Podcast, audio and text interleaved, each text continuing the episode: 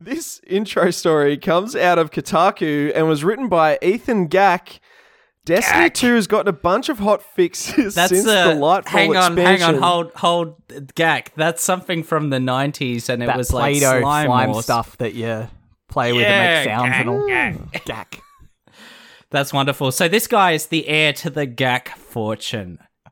Impressive. Well, All it's right, spelled G A C H. Would you pronounce that as Gack? sure. Or is it yeah, yeah, Gatch? that's fine. Or Gok, Johann Sebastian Gok. Yeah. Well, for this story, it's Ethan Snatch. anyway, Destiny 2 has gotten a bunch of hot fixes since the Lightfall expansion launched several weeks ago, but none like yesterday's update. A fix not mentioned in the patch notes secretly changed the game's newest Warlock armband armor to make it look less like a vagina. Hmm. Bond of, dest- of Detestation is a class item that drops from Destiny 2's new Root of Nightmares raid that went live on March 10th and focuses on Nezarec, an old discipline of the game's arc antagonist, the Witness. Up until Thursday, it could have been mistaken for an alien fleshlight, mostly because of a small horizontal slit across the front of it. As first reported by Forbes' Paul Tassi, Bungie has now stepped in to take down, take the horny down a notch. This week's hotfix addresses a number of bugs. The biggest change from the patch notes was a fix for the infamous Thresher gunships that had been murdering players through the, throughout the solar system. Completely unmentioned was the fact that the hotfix also removed the Bondusi, as it's been lovingly referred to's slit, to make it look much less suggestive. It's sort of now just a giant space pearl. Ah, lame. Aaron Destiny removed the space vagina. What do you what do you think? we were talking about this off air just before. I completely missed this whole story. And Zac's messaging the group, and I'm like, "What are we talk? What is this thing? Like, what are we talking about?" It was just so damn confusing seeing this thing. And then I read your show notes this morning. I'm like, "Yep, it is absolutely a fleshlight. It is an alien foreign fleshlight that you wear on your your armor." It's just so baffling. I mean, don't get me. Space gets lonely. I get that. But I mean, at the same time, this is supposed to be a shooter, right? Like uh, a this shouldn't be a thing. I don't know. oh, something will be shooting if he used the space flashlight. That is that is for certain. Lachy, what do you think of the Bondusi? I I think it's a shame that they got rid of it because it looks a lot more boring now. Mm. At least it looked interesting mm-hmm. before. Um, and I, I I've always not not from a sexual standpoint, but I've always found it interesting and kind of creepy from like an alien, um, an alien HR Geiger standpoint. Whenever, um, you know, alien and the human body is sort of um, combined to to create all these weird tech devices and what have you. Um, it, it's it's like this unsettling primal primal thing um, that I I enjoy in space horror. So if this is a space horror, then I'd say that's fine, and it's a shame they got rid of it. If it's not a space horror, then all right, fair enough. Um, but it is a little less interesting. Yeah, yeah, we've had the you know the HR Geiger stuff with all these weird, gross, grotesque, phallic looking things. Why not some some space vaginas as well? I'm fully on board, and yeah, I'm right there with you, Lachy. I'm I'm devastated that they they. I was never going to play this anyway, but why would they patch that out? Just keep the Something to talk about. the space I don't know. vagina. They must have got a complaint, or or they're worried it was going to affect their rating. Well, they're owned by Sony now. I don't know. so, so maybe crying Jim Ryan rang him up in tears, saying people are talking about the space vagina. No. Yep. And also, they removed their flashlight not a good ships, so maybe they they were um you know they were, they were trying to clean house with all of their sexualized stuff.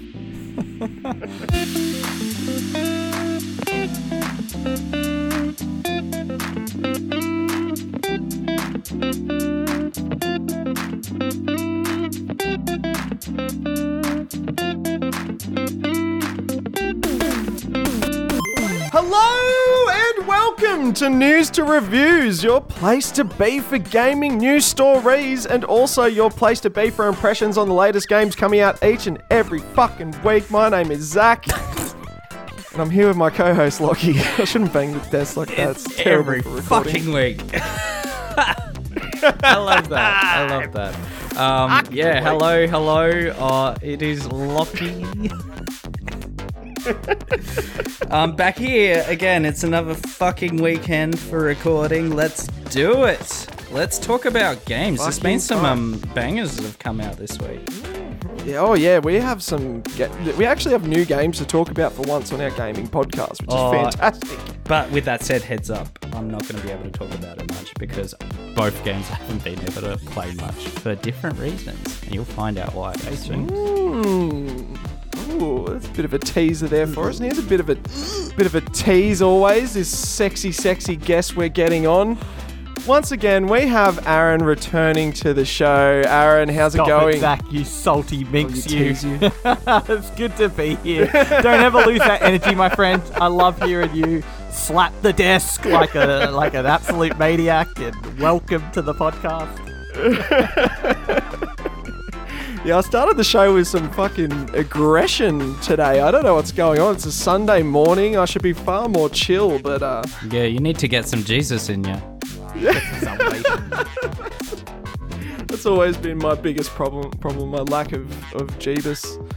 Um, but hey, you know what? I, I, I pray at a different altar, and is that to that is to the Almighty gaming gods, and that's what we do every week on this show. This is this is this is our religious thing that we get together and do, and and and cherish and love video games, and I'm so fucking pumped to do it once again. But if you like, but like with that said, it's mostly blasphemy because we're usually criticizing games and crapping on the industry, talking a whole lot of shit.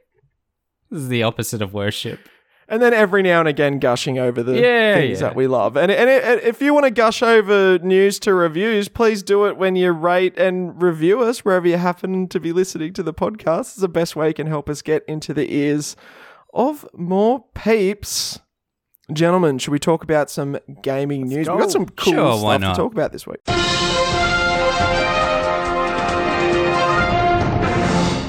Alrighty, first story. So, all right, guys, can you believe it? People who are high up in companies in the executive class have said things just to suit their needs without any actual truth behind them. I'm not kidding you. No. That has happened, and in the game industry as well too, where that never ever happens. Excuse my sarcasm, hmm. everyone. Oh dearie me, this is just classic corporate class talking out of one side of their mouths, and whenever it suits them, saying what they want. So recently, Arkane Studios head uh, uh, director, sorry, Harvey Smith. Made a statement about uh, the development of Redfall, and uh, speaking to IGN France, Smith shared that Redfall, which is now an Xbox and PC exclusive, was originally meant to launch on PlayStation 5 as well. And a quote from um, Harvey We got bought by Microsoft, and that was a huge sea change. They said no PlayStation 5. Now we're going to do Game Pass, Xbox, and PC. Uh, no one's just going to say, Zac, of course they were going to make stuff exclusive. That's the, what, why else would they be buying them? But in a statement from old Philly Cheesecake Spencer, speaking to Kotaku back in October 2020, not long after the Bethesda ZeniMax acquisition was announced, he said this deal was not done to take games away from another player base like that. Spencer said, now. No, nowhere in the documentation that we put together was how do we keep other players from playing these games? We want more people to be able to play games and not fewer people to be able to play games. So, oh, basically, saying one thing to the press while simultaneously the deal is going through and they're getting rid of a PlayStation 5 version that was already in the works for an upcoming game. Aaron, are you shocked to know that Phil Spencer would uh, manipulate like Yeah, this? so with with Phil Spencer, he's very cryptic in the way he says things. Uh, like he never just comes out straight and says exactly what the decision was. He puts his own spin on it a lot of the times. Few things on this one that I, I took Yeah. some notes on though is when Redfall was in development, uh, it was never announced back then that it will be on all platforms when it was first in development. So it was never it was never announced publicly that it's coming to PlayStation at that point in time. Also, if anything, if you think about it, Microsoft has been more generous to PlayStation with Bethesda titles uh, on their platform. Like even after the acquisition, which happened last year, what 2021, Minecraft Dungeons right now is a PS Plus free game for March. That's completely solely owned by Microsoft. It doesn't have to be on the PlayStation platform whatsoever, but it's they're making sure it is. They're trying to be as exclusive as they can be there. Another thing as well, like all those Bethesda Okay. games that are on the PlayStation platform, they're all getting updates. They're all being looked after by Microsoft and getting updated on the PlayStation platform as it is. and the last thing I'll say here as well is with Phil Spencer, he did follow up a bit later on saying that Xbox Xbox has always said that future decisions to whether on whether to distribute ZeniMax games for other consoles will be made on a case by case basis. That's what he's been saying. So in this aspect, I mm-hmm. I can't see why a company wouldn't pay five or six billion, whatever it costs, to buy uh, ZeniMax, and then go, okay, cool, we've just bought this company. Now let's make sure that our competitor has all of the exclusives as well, like all of the games as well. It makes perfect sense for them to have Redfall as their own, especially because of the last generation. All the gamers out there were jumping ship from Xbox to PlayStation. The ones that weren't already on PlayStation were jumping ship because Xbox has zero games, and that has been the biggest stigma in Xbox since God knows when, which is why the acquisitions are all going nuts right now, kind of thing, because they know they've got nothing to compare against God of War and Horizon Zero Dawn and all of that. So a few things there, yeah. Yeah, I think it's interesting. Um, look, I might be because I don't follow this shit at all, and and my memory is dog, absolutely dog. Um, but Zac, I thought you you spoke on this a while back, and I think you like there was a, a quote from Sp- Phil Spencer on this whole Bethesda acquisition that um, this is not specifically a move to make games exclusive and we'll be looking to make all existing Bethesda titles available on all platforms that they're currently on. But I don't think he mm-hmm. specifically made reference to future titles. So like I'm not sure. Yeah, he might have like he might have done some clever brand branding by, you know, not specifically outright saying it, but I think it's kind of mm-hmm. I don't know. It's kind of obvious when you think about it. Aaron's completely right. Why? Why the fuck would you do that if not to make that platform exclusive so you can make all the money? That that's why we invest No, billions I- of dollars in things. That's why Disney, you know, gave, gave George Lucas all the money for this stupid ass Star Wars franchise. Uh, and we had the three best movies ever made, ever Debatable. and then a whole bunch of other movies that were great apparently. I'm, I'm there with you in the sense that, uh, yeah, of course, if you're going to buy these studios, sh- it's a smart business decision to make the games exclusive, if, particularly if it's they're going to draw people to your platform. Of course, you're going to do that, and Sony does that all the time. They've they've been so hypocritical in, in so much of their uh, of their retorts to the current Activision Blizzard deal that they uh, that Microsoft is trying to push through right now. Uh, the point I'm trying to put across is more just the blatant hypocrisy wording. of his comments there. Like literally, with out, out of one side of his mouth, he's saying we do not want to take games away from other players, even though it was never announced for PlayStation 5. It was literally being developed for PlayStation 5. So, whilst one side of his mouth he's, he's saying, oh, we don't want to take games away from players, the other side of his mouth, he's literally ordering for games to be taken away from other players. I'm not saying that it's not a smart business decision, decision uh, or, or smart business move. It 100% is. It's just so so much hypocrisy on that that it's completely ridiculous and i think you, you, we- it's just a constant reminder that we have to take everything that any of these executives say Yes. with a total grain of salt particularly with things like the current deal they're trying to push through with the microsoft uh, uh, acquisition of of abk um, they're saying right now, you know, we're not going to take Call of Duty away from anyone. We're signing all these deals with Nintendo and, and all this stuff saying that, that they're not going to do that. And they're going to bring it to Nintendo consoles. I'm just calling bullshit on all of that. They're just, uh, yeah. Look, I, I just hate hypocrisy in all in all its forms, and and it's as much as it may be a smart business decision to make. I just fucking hate to see it. They're all just such such full of shit in this corporate class, and it's it's just incredibly frustrating. So if you're sitting there cheering on the ABK deal, being like, "Oh, we're going to get all these games. Oh, we're going everything's going to be on everywhere. They're going to bring back all, all these old old franchises, and and everything's going to be wonderful once the ABK ABK deal goes through." You you're half in copium. You might get a few grains of what you want, but they can take away any of this shit because the- it's it's Okay, so that's completely where the meaningless. story That changes. reminds though. me. Of, hang on, I just need to get this off my chest quickly. The copium thing reminds me of Avatar's unobtainium. It's so fucking dumb. I love it. Um, That's where the story changes, though, Aaron, sorry. Zac. Like keeping it like I, if you want to talk about the ABK acquisition and where that might lead and how that might affect gamers, then I can absolutely have that conversation with you. But when it comes to this this mm-hmm. specific case here, I do agree with you that Phil Spencer has said something very suggestive. Um, and if we take it on the way it looks, then it sounds like bullshit. I'll give you that.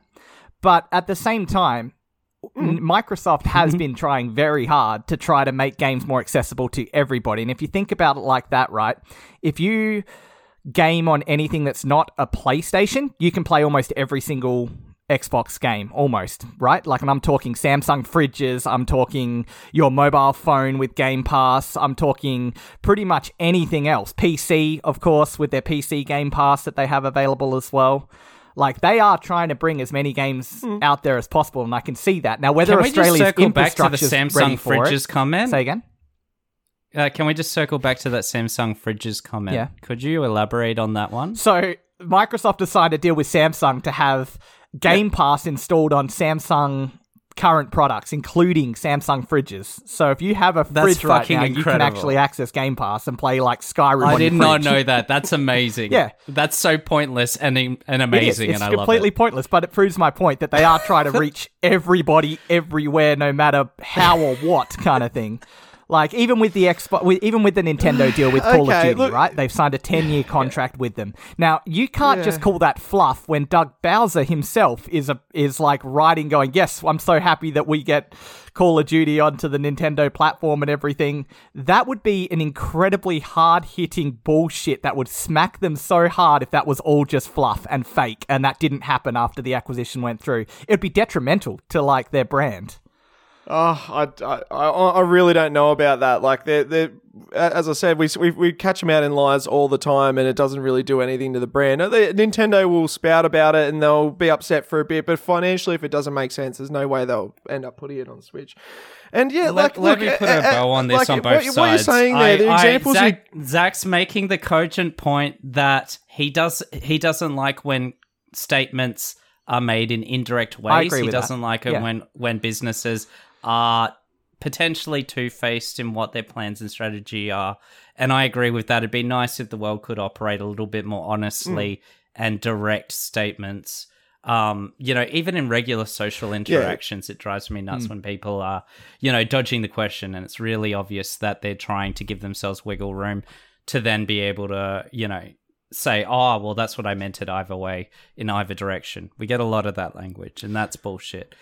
But on Aaron's point, you'd have to be out of your gourd to not see this one coming.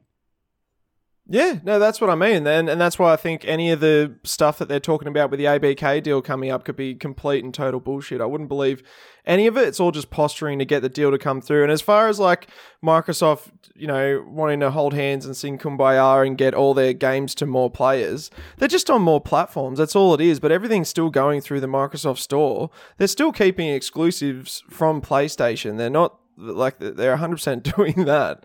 Um, PlayStation to, starting yeah. to put stuff, Stories. Who the stuff fuck on is PC. clamoring for Redfall? Like, I'd who the like to play i- Redfall. What is this game? Oh, I can't wait for it. I don't know what it yeah, is. it's like a Far Cry. Think of like a Far Cry mixed zombie game. Uh, no, vampire hunting Mm. game is kind of what it is. It's like an open world Far Cry esque vampire shooter. It's Arkane. I It- really it like looks Arkane. awesome. They did uh they did uh, Deathloop and the Dishonored games. They're a fantastic developer. Um, but yeah. Anyway, um, I, I just wanted to talk about corporate bullshit for a little bit, but I've got a really exciting announcement, and of course, we get this announcement the week after we have Dylan on the show. I, I literally said to Dylan, wouldn't it be great if we got this announcement before you're on the show? But yep, during the week, it came out on Friday. Gollum has a release date. That's right. The future game of the year for 2023 has a release date, everyone. Get fucking excited. 25th All right, of when May. are we getting it? Gollum is coming to PS4, PS5, Xbox One, Xbox Series X and S, and PC. And it's also coming to Switch later on in the year, which I'm sure it will be Game of the Year quality there as well. Yes. That's awesome. That's not enough time for them to change the design of the Gollum. This is excellent. This is so great. We're going to get such a If train you wreck. I honestly can't think wait. that I'll be playing Gollum 13 days after Zelda Tears of the Kingdom come out, you are absolutely out of your damn mind. oh dear, yeah, no, this is the uh, this is the Zelda killer. Uh, Aaron, this is this is this is the Tears of the Kingdom killer right here, Gollum. Like, I'm disappointed they're not going to have time to put in the bubble butt because I thought that was a really good idea that you and Dylan had. Like, you know, Gollum, really juicy Gollum butt with like great butt physics would have been excellent. But Yeah. look, that that the current character model is really baffling. Horrible. Kind So of like hopefully it's gonna be yeah, hilarious. Hanson Squidward. I think Dylan threw out there, um, which I love the idea of that, just a Hanson Squidward style. I've said it before, unless it's going to be a Smeagol strangle sim, I don't want to play a Gollum game at all. At all. yeah. Oh, that's the other thing. I really hope that they um they lean into the Peter Jackson film version of Gollum, which was clearly in a gay relationship with that other hobbit that he murders for the One Ring. Um, so I hope they delve into that a little bit more. And if they don't, I'm going to say that this game is homophobic. But I want a quick time event strangle sim as well, though, for that scene. So, like, what is it? Warner Brothers? Yeah, they, they own the property, yeah. Yeah. Okay. Yeah. So Warner Brothers, your move. Um, I better see. I better be uh, see some of that homoerotic representation that we've come to expect from our Gollum, whoever and whoever the other guy of it is that he's fishing with that he calls my love. Um, I want to see more of that shit, and if I don't, um, I will call this homophobic, and you're gonna get kids. Uh, I'm just joking. I'm just joking. Although I would love to see it. I really did appreciate that in the movies. Tap square to choke. Yeah, that's what I want. QTE for strangling. Absolutely. Pr- Tap triangle to, you know, uh, tighten your grip. Wiggle the Oh, toggle stick to, dude. to move your hands and shake his, shake his neck. Oh, dear. And talking about tightening your grip, it sounds like Insomniac needs to get a tighter grip on Tony Todd. Now, we love some leakage on news to reviews. Our very first episode we ever had was titled Tom Holland is accidentally leaking. And now Tony Ah. Todd has been doing some leaking. It's time for somebody's leaking. Now, veteran voice actor Tony Todd has spilled the beans on the release window for Insomniac's Spider Man 2 game. In response to an excited fan on Twitter, he said, Looks like September, referring to Spider Man 2, obviously. Massive publi- publicity coming in August. Commercials start dropping in August, so I'm told. Hold on, t- hold on to your dot dot dot and hold breath. Gonna be necessary. Oh my god, he tweets like a fucking old man. He probably is an he old tweets man. how I how I write Facebook, where I'm just missing halves of sentences. That that's um that that's a sleep deprivation thing. Now, anyone who follows the video game industry will know things like release dates and release windows and stuff is very usually very much covered by an NDA and stuff that's kept incredibly hush hush. And Sony hasn't announced anything so far for when we're going to be getting Spider Man 2. So the internet's blown up over this with like we know Spider-Man 2's coming this year and we probably yes could have guessed it's coming around this quarter of the year. But to know that we possibly could be getting in September is very exciting because that means it's a birthday present to me. Zac my birthday is the 30th of September. Thank you Insomniac for thinking about me and my needs during my birthday time. Um um, I hope it this that it, it gets announced that this is going to be coming at that point because I'm so excited. I'm I'm so happy the way it happened because it literally looks like someone's dad sending out a, a tweet, not thinking that everyone's going to be able to see it or something. Even like even just the grammar of it is just amazing. Uh, Aaron, I know oh my you're god, a mass- insomniac. Sleep deprivation. It works on multiple levels. There you go, now, Aaron. I know you're a big Tony Todd. They don't let their employees sleep, allegedly. Aaron, I know you're a big Tony. Todd this is fan. What do- satire. Don't sue us. What do you think of this leakage? I think it's funny the way that it was leaked. Like for sure, it it absolutely does sound like a boomer that's forgotten that uh that you know you have to be quiet about these kind of things, and especially social media. Um, I'm extremely excited to play Spider-Man 2. I think I've told you guys before that I've always been an Xbox slash Nintendo uh, console gamer most of my life until I saw the trailer for Spider-Man 2 and Wolverine, and I'm like, oh well, yeah, like I I absolutely adore Venom and I love Wol- Wolverine, so I bought myself a PlayStation 5 for that pretty much. Um, so I'm extremely excited to get into this one. We've had some conversations in our group chat with Anthony. Um, shout out to him uh, around who Venom might actually be. Uh, which is a little disappointing for me if it is going if Oh, it is okay. going to end up being um, We won't mention it here because yeah, it's a spoiler for Spider-Man 2018. But yeah, there's yeah. Possibly, yeah. possibly. Like it's suggested, but it's not confirmed, kind of thing. It's just suggested. So I don't know. I, I can't wait and see what happens. Like I'm I'm looking forward to this game for sure. I think the leak was a little bit silly, but um, yeah, Yep. can't wait for September. Okay, cool. Look at yeah, I, I I disagree as far as like who who they're s- suggesting at the moment whether or not it'll be a good story. I, th- I think that I'm I'm I'm excited by that. I'm uh, and I I think Insomniac also gives me confidence there because. I, I really enjoyed the story in Spider-Man 2018. I thought it had some pacing issues. I feel like the last act is easily the the best act and has the best sort of pacing. I feel like they kind of save savor things a little bit too long and then blow their load at the end. But the story in Miles Morales, I absolutely adored. I've, I actually enjoyed it more than the story in Spider-Man 2018. So yeah, I'm, I'm just I'm really curious to see what they're going to do here. And we know Miles is going to have a big part in this story as well too. Like we see in the the first glimpse we saw of this in the little cin- cinematic trailer, we see Miles and and Peter. Uh, getting up to some spidery antics around New York City, so yeah, I'm I'm just uh, I'm over the fucking moon about this. I'm so excited. Uh, Lachy, are you excited to know you'll be able to play Spider Man in September? Maybe, if this is true. Oh yeah, not at all. But I do. What I did find funny was the um the the writer that leaked it. Um, his name sounds like it, it could be a character within the Marvel's universe. What was it? Todd- Tony Todd, like Tony yeah, Todd, Matt yeah. Peter Parker. I get you. Yeah, yeah, that's fun. That's fun. Um, but yeah, look, it's uh, unfortunately it's just not a franchise I I, I gel with. Um, I I've tried picking it up and I, I just couldn't get into it for whatever reason. Um, part of that reason is because it was on the PlayStation 5, which meant it was at that reduced bullshit resolution. And immediately I was thinking, this game looks too nice to be in a resolution this shitty. Um, so I might pick it up on on the PC and give it another whirl, but I, I'm not I'm not clamoring for this one. Um, I I don't know. It kind of plays like it kind of plays like how the Batman Arkham games should be playing now. Um, but for whatever reason they're not. Um, so yeah, I don't know why. I just can't get into it. I think it's maybe I'm just burnt out on the Marvels franchise. I really I really just can't get into those games and their stories.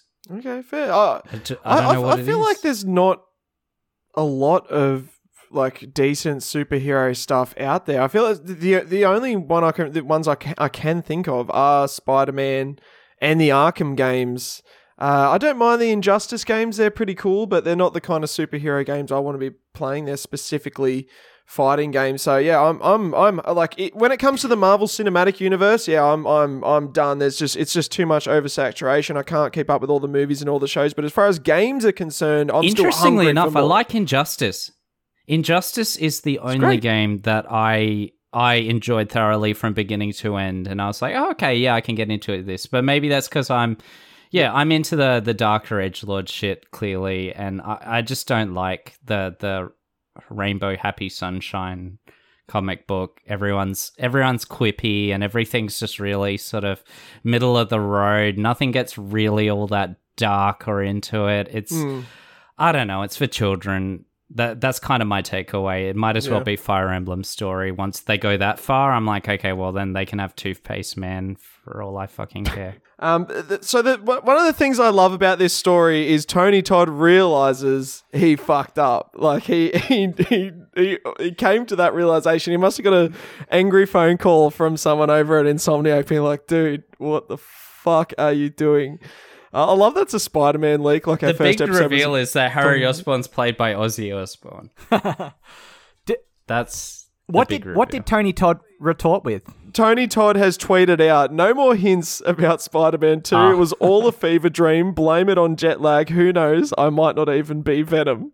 And then this picture, which I sent to you guys Blame in chat, of him in a spa, just with his eyes poking out of the water. It's fucking hilarious. I like I know nothing about Tony Todd other than he voiced Candyman, but I already love this man. He's fucking amazing. Have you not seen him in Final picture? Destination movies? Do you, do you No, see any of those Final Final Destination, Destination. films? No, Oh, no, I haven't seen him. No. He's legendary. I, I've seen a couple of the Final Destination movies, but I can't remember any particular actor from those types of movies. He's like the cryptic. is he the guy that plays Death? He's, Yeah. yeah. he's the creepy like Death. the morgue, um, the morgue worker or whatever, who like kind of knows what's going on, yeah, and he's like, okay, yeah, teasing no, them. he sta- he stands Yeah. out. Yeah, He's All right. sus. Yeah, I know who you're talking He's about. the Amogus. He's sus. Okay. Mm, he's cool. Mm. Well, maybe you'll recognize some of these Game Pass games coming up from April, Lachy.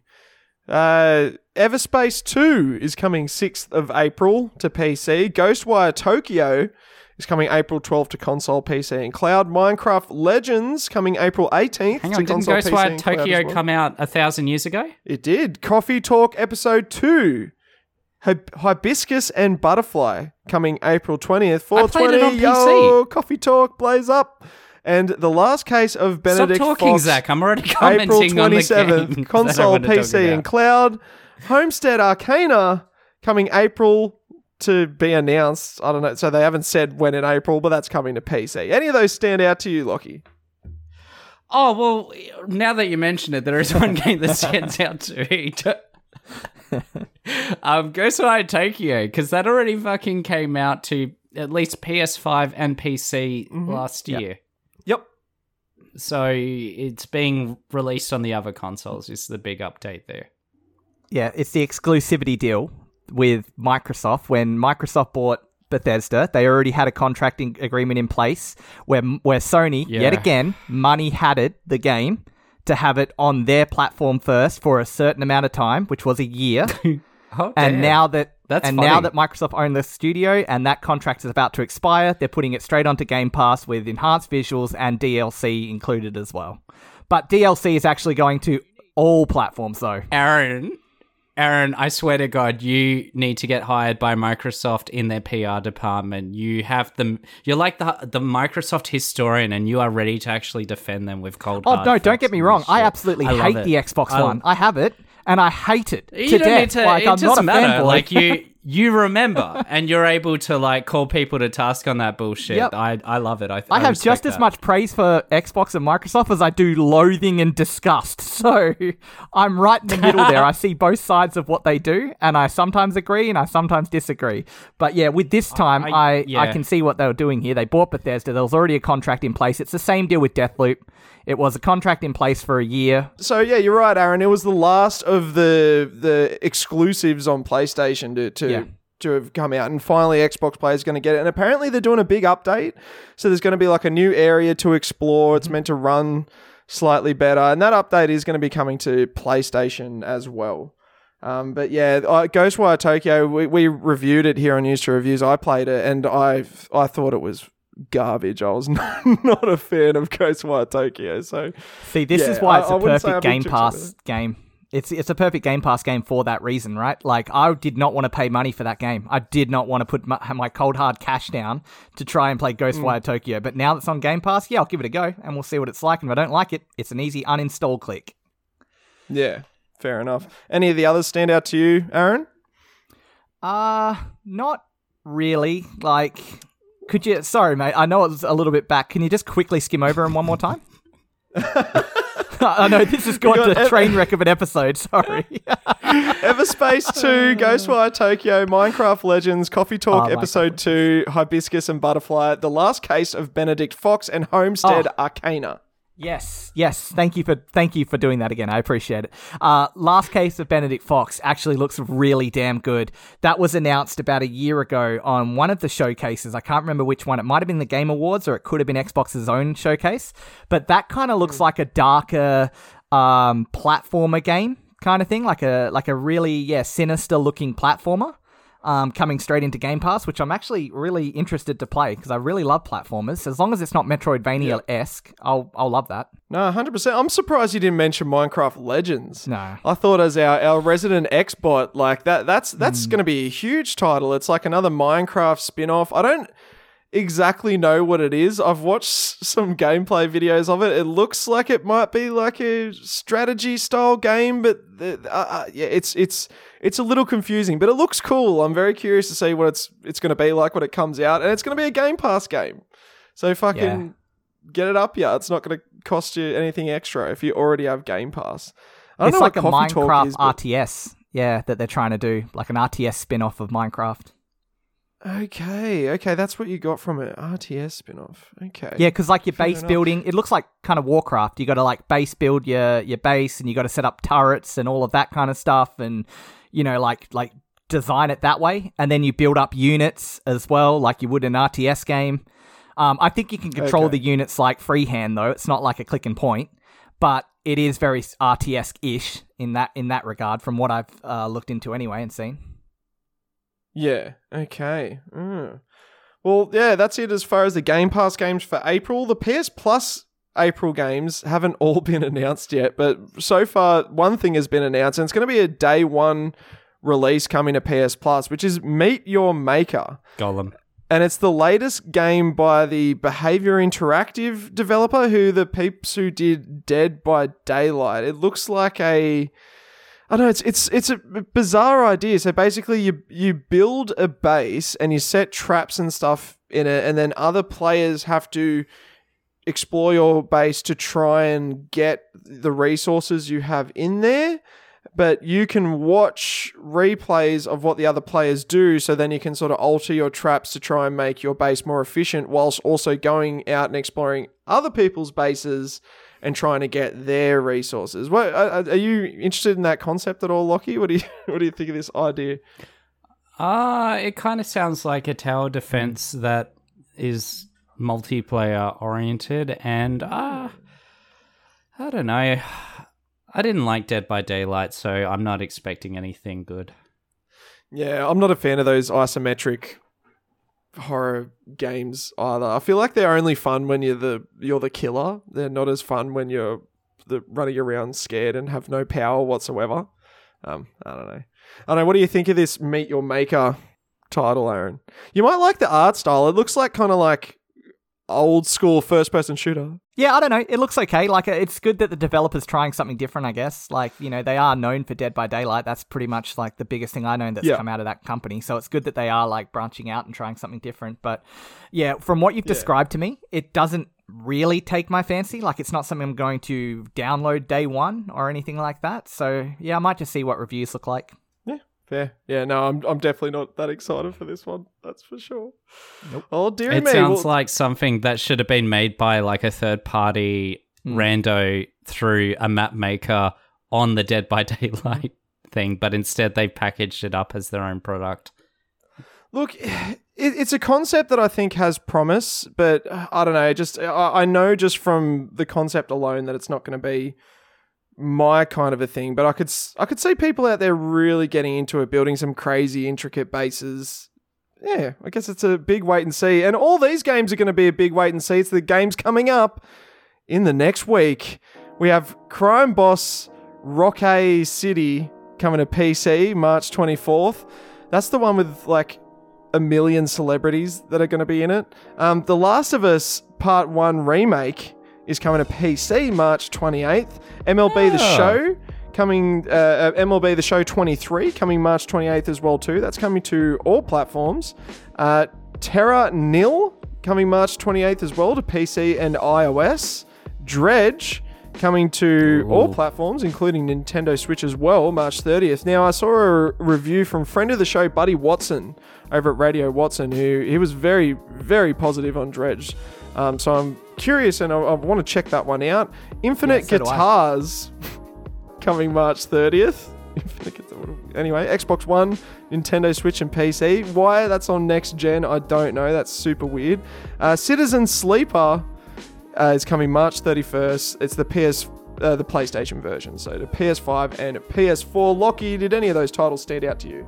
Um, one of them did until I heard the word iOS, and then I went, "Oh no, no, no, no, no, no, no, no, no, no, no, no. oh no, no."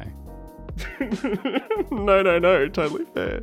Terra Nil. Yeah. Why did Terra Nil Yeah, no. stand out to you? Um, because it had Terra and Neil in it. no, I think there was one before that. Um, no, Terra and Neil didn't stand out at all, but there was one before that I think that was coming to PC and then iOS I heard afterwards, and I went, "No." Citizen Sleeper? Was there another one, or The Last of Us is Nil? coming to PC. Maybe that's the one that you were you were thinking of, because No, no, I've been nagging going- you to no, play no, The Last that's of not Us going for to iOS. long. No, I'm happy about. No, no, I'm happy about Last of Us because I was actually wondering about that the other day. I was thinking, oh, when's that coming out? I, I, that's one I'm looking forward to. Kind Mm. of. Uh, I don't know. I have. I'm, I'm clearly very difficult to please, apparently, in this current landscape of gaming. I don't know what it is, but I am not the target audience, apparently. Apparently, uh, everyone loves bullet management and ammo management, and then uh, uh, an adventure game lazily built around that core concept. And so, unfortunately for me, that just doesn't um, uh, tickle the senses. Um, Yeah. so, No, totally fair. Look, I, I- I hope you do. and that's my and that's my review for Resident Evil Four out of the way. Look, I, I hope you end up picking up uh, Last of Us Part One remake on PC because oh my, that's one of the best games ever, and I'm sure it's going to look really, really nice on your PC as well. That that they did a good job with that remake. Hopefully, it runs well on PC.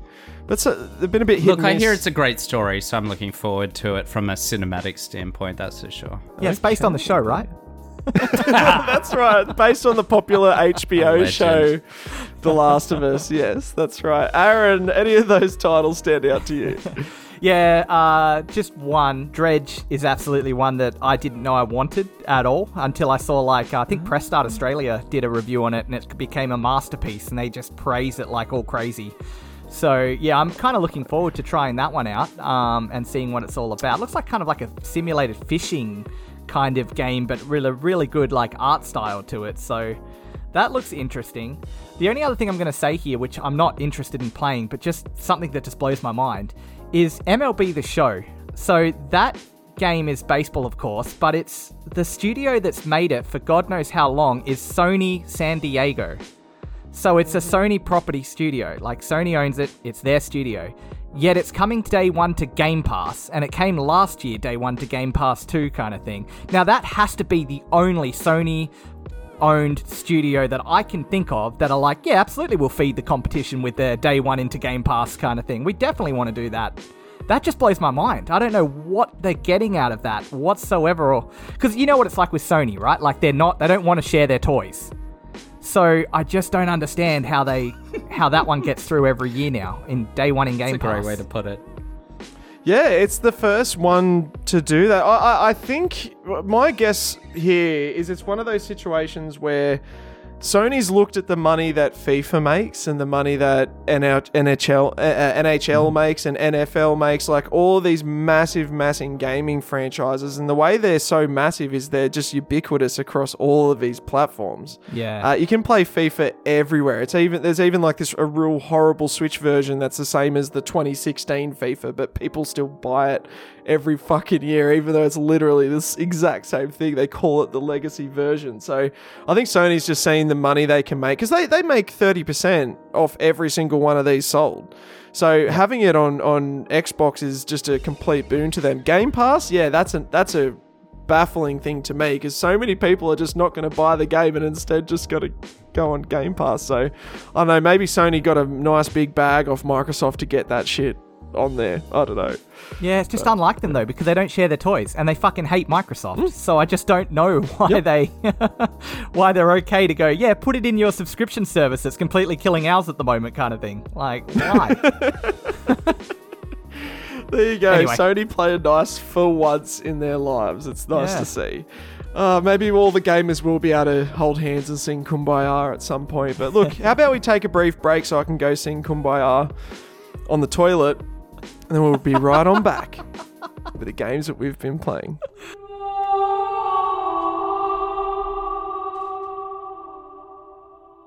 Aaron, you are our guest. It is tradition for our guests to get us kicked off with impressions on news to reviews. What have you been playing this week, my friend? Yeah, there has been uh, two games that I quickly touched on this week um, that have come out this week that I've got myself into. Um, I haven't gone too much into them, so it won't be too much of an impressions, but I can tell you what I think so far. First one being the Diablo 4 beta that was, um, Oh yeah. yeah, the open beta that came out this weekend and lasts until Sunday night. Um, I love Blizzard games, which you'll find out later why. One of them we're going to touch on. But um, I love Blizzard games, and Diablo has always been close to my heart, especially because I started with Diablo 1 and Hellfire, and I just loved that game to pieces. Um, and 3 was excellent. So I jumped in. Um, first thing I noticed is there's a queue to get into the beta. It's not just like in you go. You got to wait, and it will tell you how long. yeah, it'll tell you how long it's going to take. Could be anywhere between seven minutes to a half an hour, kind of thing. I got in, I created my character. I'm like, oh, I Yeah. like all these new additions. Yeah, I get to create my character. I can zoom in a bit more. This is a little different for Diablo. Um, I started playing it. I loved the environments. It was a snowy level where I started, and I thought that that was really cool. Um, the combat felt pretty fluid, especially on a controller, which is, you know, unlike how these games were designed to be played. Um, Okay. I loved it. And then all of a sudden, I get booted from the server um, because it's overloaded. So I reckon I got about 10 minutes in on my first time. And I was like, oh, this is a little bit annoying, but hopefully that's just, you know, maybe a glitch here or there or whatever it could be. Maybe it, it will be all right the next time around. The next time around, it took me hmm. 20 minutes to get in. And I'm like, okay, well, this is a lot worse than the seven minutes I had to wait. And I lasted about five hmm. minutes before the server booted. And I'm like, well, that's the end of Diablo then, I guess, until June when it comes out. So, bit of frustration there, but from what I saw, oh my god. Yeah, what a pretty game that's going to be. Okay, fair enough. And, and Lachy, you played some of the beta as well, right? Oh yeah, yeah. I, I I got into the beta on the weekend. I've I've already paid for um pre-ordered, paid for the most expensive package because at the end of the day, I love the Diablo games to pieces, and even if it's not the best title for whatever reason, there's still the core gameplay. I'm still going to get a lot of joy out of it, and um. Yeah, the the demo is a good indication of what's to come. I really like the darker aspect that they go into um, with this one. Really harkens back to Days of D two, um, which was my favorite title. Aaron, I don't know how how you you can look at D one and D two and say D one's the better one. I can appreciate its pioneering status, but but D two, No, D two would be D2 it would be the so better good. one. I just didn't have at, that was in Yeah. the year 2000 that game came out and I was so into Nintendo 64 with Perfect Dark and everything there that I and my Yeah. my PC was an absolute potato that definitely wouldn't have ran Diablo 2, so that's why I, I omitted that one unfortunately. It's so good. Pick up the Resur. Have you played the Resurrected? Yeah, I have Resurrection, and it's amazing. Yeah. I just haven't had enough time because there's been so many different games that have hit me uh, to actually get in there and really give it a go. But I, try- I tried that for about two hours, and wow, like unbelievable. Oh, it- it's Yeah. incredible. It's my favorite. It's my favorite version of of D two. Um, D two is my favorite version of the RPG format where you you sink your points into your stats as you grow as you level up as well as your skill tech tree. Whereas in number three, they did this weird. They tried to move into a more action streamlined version of things where you can mix and match your skills that automatically unlock at certain levels and I didn't like that as much. It was okay. The the skills themselves were great, but that was the big sort of core loss for me that I, I didn't like. Whereas number four seems like they're trying to go back more into you invest in what you want to invest in your skill trees. Um, still not worrying about the the stat class building thing from the old RPG days, which is a bit disappointing, but I get it. Um, you know, people like being told this is, you know, people like having things done for them these days. So I, I understand. Let me just say, um, or let me just check with you, Aaron. Were you able to get to the end of your first mate. quest? Nope. I I didn't even get to the first dungeon. Like it just kept crashing or kicking me out of the server. Yeah, I I got booted out after 30 minutes on both tries. Um, so that's incredibly frustrating. It's a shame that that Blizzard did this big open weekend and only basically only allows people after doing a 30 minute wait to get into the game for 30 minutes and then you're booted out. Um, I did it. I, I redid it once so I could get to the end of that quest line, and it's Mm. great. It's really good. Um, I don't want to spoil anything, but it is a r- really good indication of what's to come, and it sets a really clear tone that this is not just you do the quest, you get the reward, move on to the next area, quest, reward, move on to the next area. It seems like there is an actual narrative, and they, they do some interesting. yeah, just on that narrative, I want to ask you, Lachy, because you're more of a, Di- a Diablo fan than I am. So Diablo One and Hellfire, I loved, and the story was so good back then. Um, and then, like I said, I admitted Yep. two, and I love three with its story. It was in in Diablo One. Uh, obviously, you know who the main boss is. It's in the title. Um, the Yep. second one was it the same boss or a different boss in D two? D2, well, it, it D2 expands on D1. So remember that D1 is just within the tower within Tristram. And it's exploring the catacombs of Tristram, and you've got the, the seat of all evil in that one. D2, they expand that seat of evil out to the full triad of his brothers, Ah. of um, Mephisto and Right. Baal. Um, and, and the story continues on Yeah, from D3. D1. That, and that's what it, so, and that's what D2 is a fantastic story, and I'm going to spoil it because the game is a thousand years old. And but um, over the course of the game, you realize that the person that you play in number one becomes actually um, corrupted and eventually possessed by Diablo over the course of that game. That's awesome. And and he's basically resurrecting his brothers to ensure that his own resurrection will happen um, accordingly. And and and at some stage, he eventually emerges from the skin of your original player from number one in in a gory, horrific so just fashion. just keep, just continuing on with the narrative because I don't want to take too much time with this. I don't want to take too like, much time with like it. it's everything. It, it is the perfect sequel Yeah, to so- number one, and that's why I would say like it, it is brilliant in every no worries. And then D three again brought back the original uh, from D one, which I really love the story there and what they did that. But my question to you is because you played more of this demo that we're talking about, the D four demo.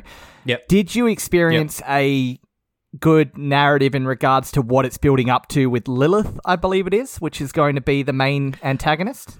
Nah, not at all. So like um you get the cinematic at the beginning, which I think is um fantastic, really good. fantastic intro cinematic. And I saw it before and I, I maintain it's brilliant. So in that sense, yeah, great, great cinematic to begin with, but no, you're not uh you're not immediately thrown into that plot line. You are just a person in that world and you're just doing quests at this stage. It's nothing motivating. So you don't have a connection to that plot. You don't have that connection to that plot in the first 30 minutes. And that's why it's a shame that you only get 30 minutes of gameplay out of it because it'd be great to get that hook.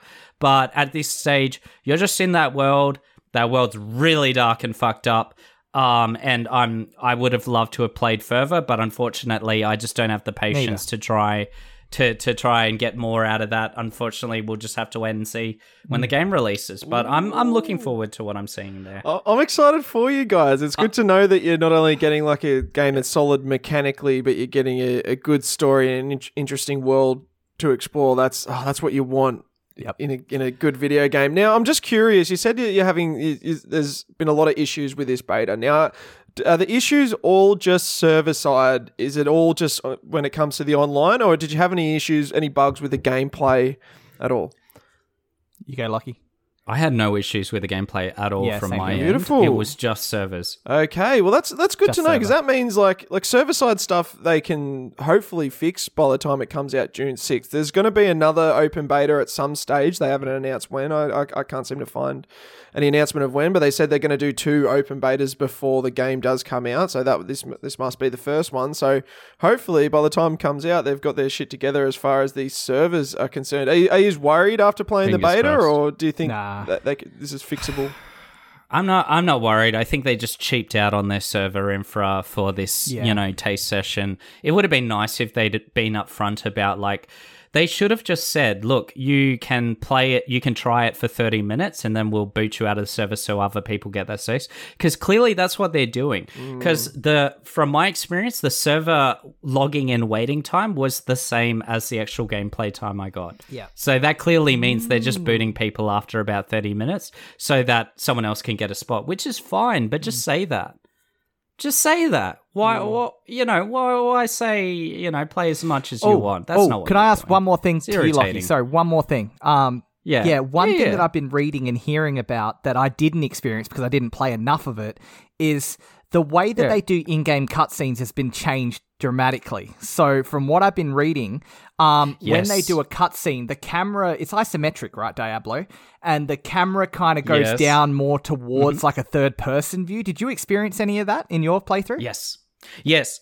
A hundred percent. And that's one of the reasons why I went, oh, this Yeah, is cool. different. Yeah, yeah. And it, and it does some interesting, a lot more uh, cinematic than what you're used to. It's uh, like, and a lot more lingering on things. And, and um, yeah, it really plays around with the cinematic experience that, that video games are capable of. So um, look forward to that because that's that was the first impression that I got, and I was extremely happy with it. I'm like, okay, uh, yeah, the, uh, I all right, I know what I'm gonna get, and like it, to be honest, even if they the the only thing I'm nervous about is the microtransactions because Blizzard gonna Blizzard, and I I don't know what that means in this in this instance. Um, the last generation was all about their auction house and their you know their their gambling thing, their gambling racket.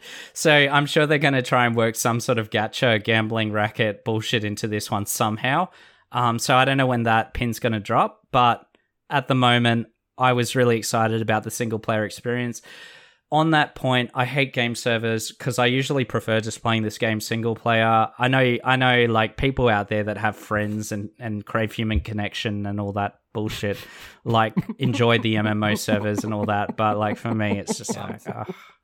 I live in Australia. I have a flimsy enough internet connection as it is. I don't need that. I just want to play the game beginning to end without that bullshit. So, mm-hmm. you know, like that's not going to stop me from giving it a great score if it's a great game. It's just uh, a preference thing. Yeah, I, I feel you. I'm, I'm the same with Suicide Squad. Let me play it without an online connection. Fuck you. Um, Yeah. I, I, I totally agree. Do we have anything left to say on the Diablo 4 open beta, lads?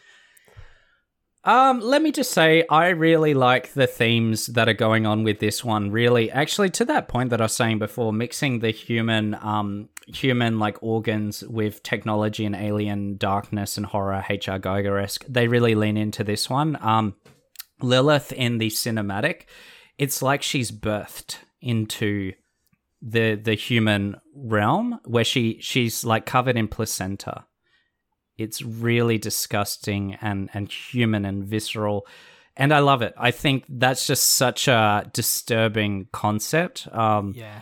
artistically um it's That's super been that's cool. been Diablo like, it- a core staple, right? Ever since like the first. Do you remember the very first cinematic in D one where it's like a battlefield and you see all these burnt bodies and there's a crow picking the eyeball out of like a a soldier that's like they Yeah. they've gone into that gory kind of squeamish. You're right. You're right. They've they've always done. Yeah. You're right, and they've always done gore and they've mixed sexualization into it. But in this one, I'm talking more about the the specific birthing process, like they and and which is appropriate because they're because the main antagonist of this one, I assume, is Lilith, which is ki- uh, taking on this sort of mother esque Okay. um theme. So there's a lot of mother and birth um, themes going on there, but they're doing it in the horror, abject blasphemy direction of making it absolutely as horrific and, and evil and dark as possible. So I like that angle. And Well, speaking and- of all the yeah, and- sexualized stuff, yeah. I have to ask this: Is there any uh, vagina armband loot that you can get in Diablo Four? I think that's important. I don't know. I don't know, but I'm s- I'm almost positive that you'll get lots of sexual themed shit going on in this one. Yeah, I want fleshlight armor Nice. for sure. Yeah. Well, before Oh, Aaron, can I just get your thoughts on this real quick? Because um, characters, characters, and classes. What are your thoughts? Who did Uh, you play? Okay, so uh, when I play Diablo, I always like range combat. Like I don't like being over Yep. like swarmed kind of thing and overwhelmed. So I always go Yeah, an yeah. archer class or, or some sort of like long range class. So I went the rogue class in this one. Um, but Cool, the only problem yeah. about the rogue is she has like really bad uh, melee combat. So when you do get overwhelmed and you can't Yep. like escape something, she has daggers, and they're not that powerful from from the base build anyway that I played. So Yeah. you really have to hone in your range combat skills in regards to you know your stance, where you are, making sure you have the right distance, making sure you back into the right corridor to get like a you know a bottleneck situation going. Um, yeah. Well, Yeah. who'd you play as? That's cool. Um, so I played as um, I played as the druid to begin with because I love my meaty boys. Um, and he's the meatiest of the boys. So um, gave him a go. really liked. Um, I, I thought that he has like these. He, he has these wind elements. Uh, or he has a bunch of earth-based elements. Um, so he's got earth, wind, and thunder. Um, wind sucks. I don't, I don't know why they chose. He's got this pissy wind bolt. It sucks. It doesn't feel good. Doesn't make you feel like you're a master of wind. It's frustrating. Ironically, Earth has more range and feels more. Um, you're you're able to fuck around with things really far away than um than the wind element, which I found surprising. Um, so Earth Druid is very fun. When you said I also played Thunder, just quickly, when you said thunder, do you mean lightning? Because I mean, if you had thunder as a Yeah, as like not? an attack, it would just be annoying. It'd be like, I can't hear you, mate. It's too loud. yeah. Like this is annoying. You're right. Yeah, yeah. Um, yeah. Lightning element. lightning element. You're right. Um, and yeah, then I played a little bit with sorcerer on the second time round. Sorcerer is a whole lot of fun. Um, so this one, so sorcerer is fun for ranged or close combat. It seems like sorcerer. They always do sorcerer with the most fun versatility in gameplay with these games. I don't know how, but it always seems to win out. So if you're if you're finding you're not quite jiving with with the assassin thief build, give give sorcerer a go. Cool. Um, the arcane weave is a lot of fun. It's like this melee attack, and it's super super quick and and scopes like it's got wide AOE. So yeah, immediately I really like the combat. I really like that feel. Uh, what I wish they could include in their in their options as a toggle on or toggle off um, is auto item pickup. Um, I've gotten to the point where I, I'm sick of having to press A to pick up things. So that is what I'm that so no no that one was on mine hundred percent on the Xbox version because I remember I got to a Ah. potion and a, a little message came up saying uh, to pick up items just run directly over them.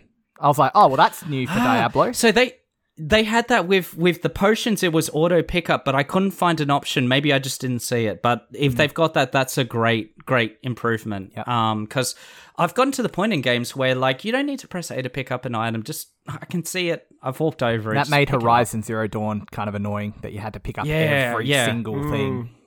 Yeah, I don't know where I saw it, but they, at some point I played a game with auto pickup, and I'm like, this is great. Yeah, much better. Yeah, Yeah, so- they patched that out of Horizon. Thank fuck. Having Oh, to bend they? over to pick up those berries over and over again Yeah. was a nightmare. You could just turn off the animation afterwards, but yeah, you still had to press the press the button.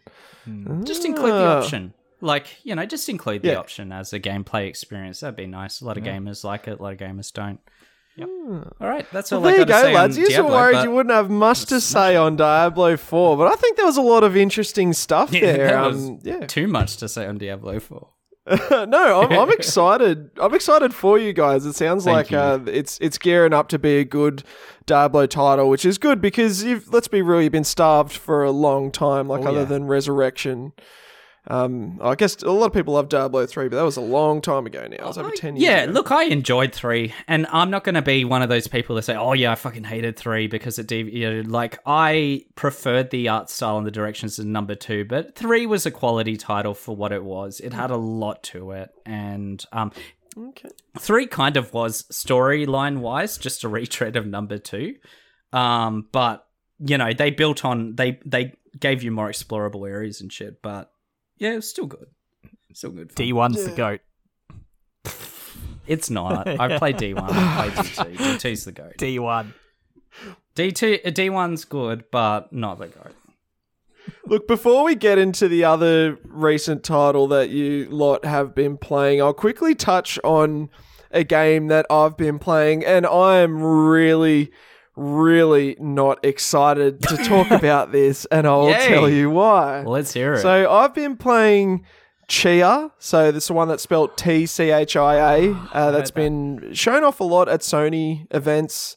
A small indie game uh, made out of talent from New Caledonia in a game that's inspired by New Caledonia from a team of only it's it says two to ten employees. That seems like a big wow. big gap there. Like I, I wish those other eight people knew whether or not they were employed, but whatever. But yeah, like it's a small small studio. Their Instagram's only got a little over a thousand followers. Like oh sorry, like close to two thousand followers, which for a game development studio is is is quite small, and that's why I feel so bad about what I'm going to say about this game. In that I really have not enjoyed my time with Tchia. I have not played a lot of it, but for me, it really, really feels like uh, an issue I've had with uh, uh, similar kinds of games in the past that it's just an indie developer that's bitten off more than it can chew.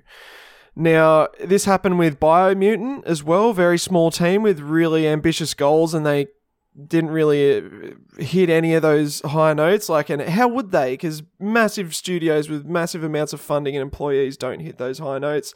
Um, and there was another indie game. It was like a 3D platformer that was in this uh, Tim Burton esque world. It like looked really cool, but again, it just it played terribly, and I I, I, I really couldn't get into it. And I'm feeling the Do you same know way the with Tchia. So.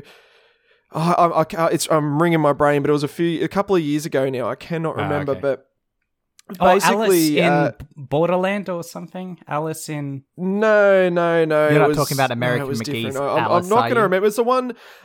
Is uh, something random? Something about random because it was all about. You had dice Oh, characters everywhere. Is it Lost in Random? Is Oh. that the one you're talking about? Lost, in, random. Thank you, Yeah, Aaron. yeah, yeah. Thank you, Aaron. That's the one. Lost in random. wasn't wasn't a fan of that. And so Tchia basically, I think the the concept of it is it's like an open world adventure game with some very Zelda esque qualities in that you have a stamina bar which will affect how long you can glide for, um, and how long you can swim around underwater for. Uh, the hook that they have with this one is you can basically possess certain items and certain animals and use those to navigate the island and, and get around. So the environments look okay. Like, and, and I don't want to go too harsh on this because, as I said, very small studio, but it uh, like you, you've seen more beautiful open worlds in almost any current game, basically. And my biggest issue so far is in exploring those open worlds hasn't been fun because this frame rate is dropping all of the time. Now I'm playing this on PS5 and you know like it's it, it feels like it's not even staying at a steady 30 frames per second which when I'm Oh, already that's a bad struggling to find things to enjoy about the game, having poor performance is not something that makes me want to keep playing. Oh, I feel awful saying this about like because Ah, it clearly with this game. So much love and care has gone into this. You can feel it. They really obviously care about the culture in New Caledonia. They use a lot of the uh, the music from New Caledonia. Is, uh, uh, all the music's inspired by it. All the visuals are inspired by it. The the language that the characters speak are the two local languages, their native language and French as well. Um, so They love like, for low frame rates and performance. like Like, yeah, it, it- like very it's not your fault.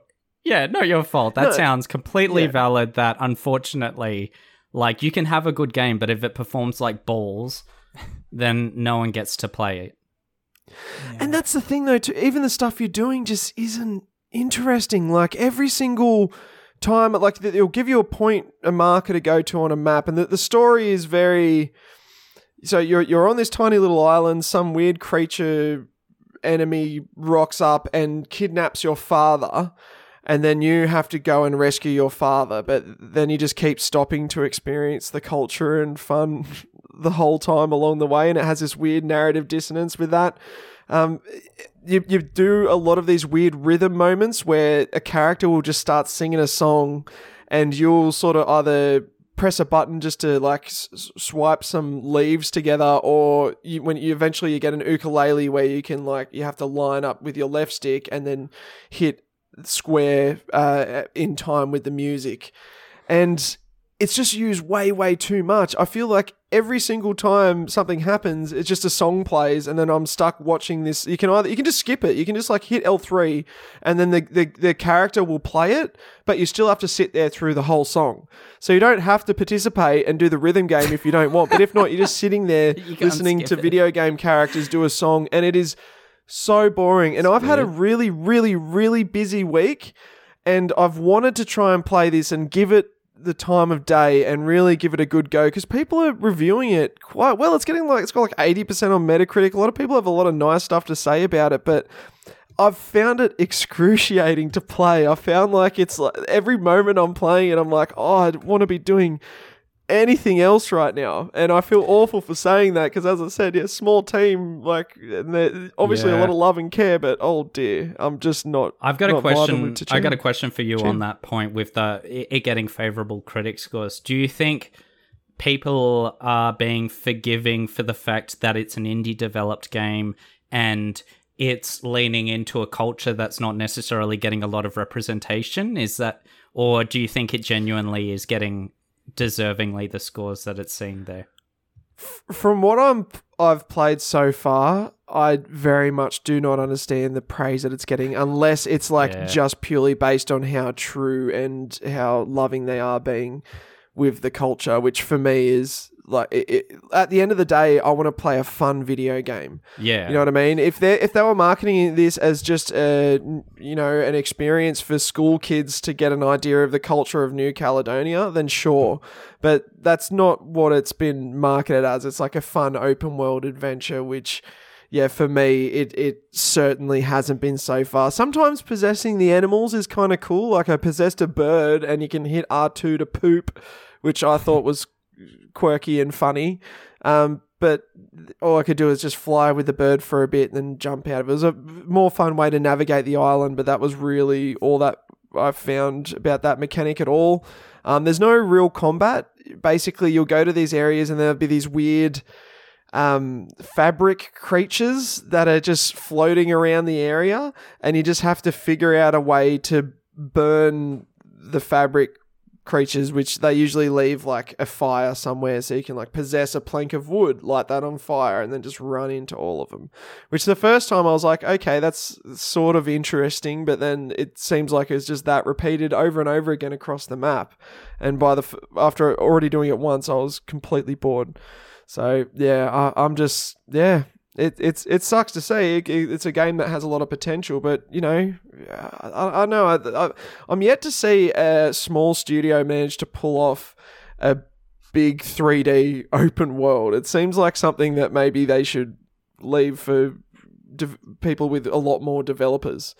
Um, yeah, sucks to see a lot of love and care went into this, but yeah, for me, Tchia's not it. Thankfully, I picked it up on PS Plus Premium. It was a day one on PS Plus Premium, so I didn't have to pay anything extra on top of what I've already paid to have a year of premium. So there you go, Tchia. I'm I'm I'm not going to finish it. I'm not going to force myself to play any more of this game, so I'm not going to give it a review score.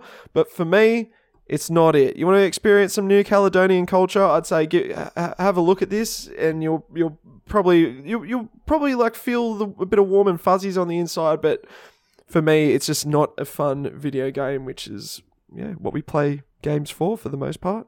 But yeah, that's Tchia. what do you lads think about a little old game called Resident Evil Four? Yeah. Now, before we get into that, I just got one. Sorry, Zach. I just want to quickly go to Tchia for one second, and then I'll absolutely talk about Resi Four.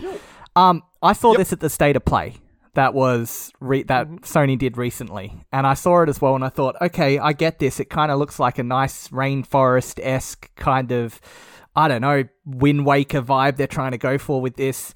But the one thing I didn't get out of it, and the one thing you haven't mentioned, is is there an actual story? Like, is there a antagonist that you're trying to fight? Is there a premise? Is there a narrative that actually keeps you engaged? Yeah, the antagonist d- is frame rates. Dropout.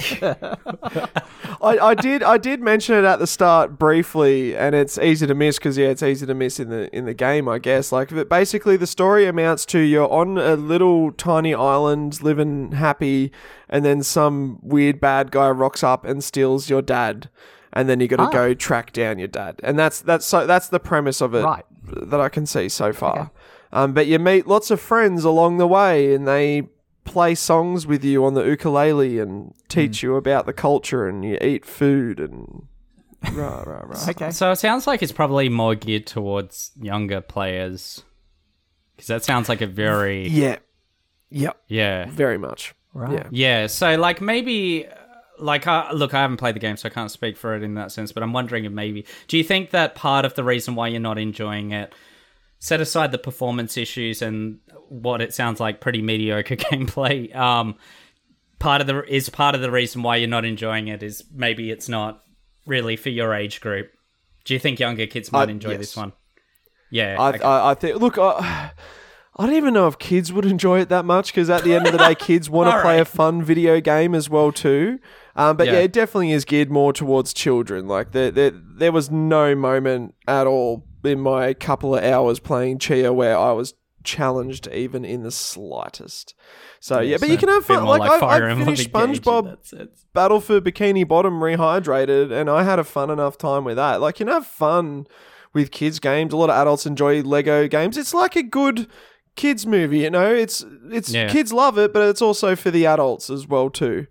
Um, but yeah, this one's definitely just not that. It's just yeah, Yeah, that, yeah. I, I know what you're talking about, and I, I, I harp on this all the time where I, I maintain that kids from like even as early as five can appreciate a quality story, like something that actually has had some sort of intellectual honesty put into it and effort. Whereas Mate. below that age, you can pretty much put whatever the fuck you want out there as long as it's colorful.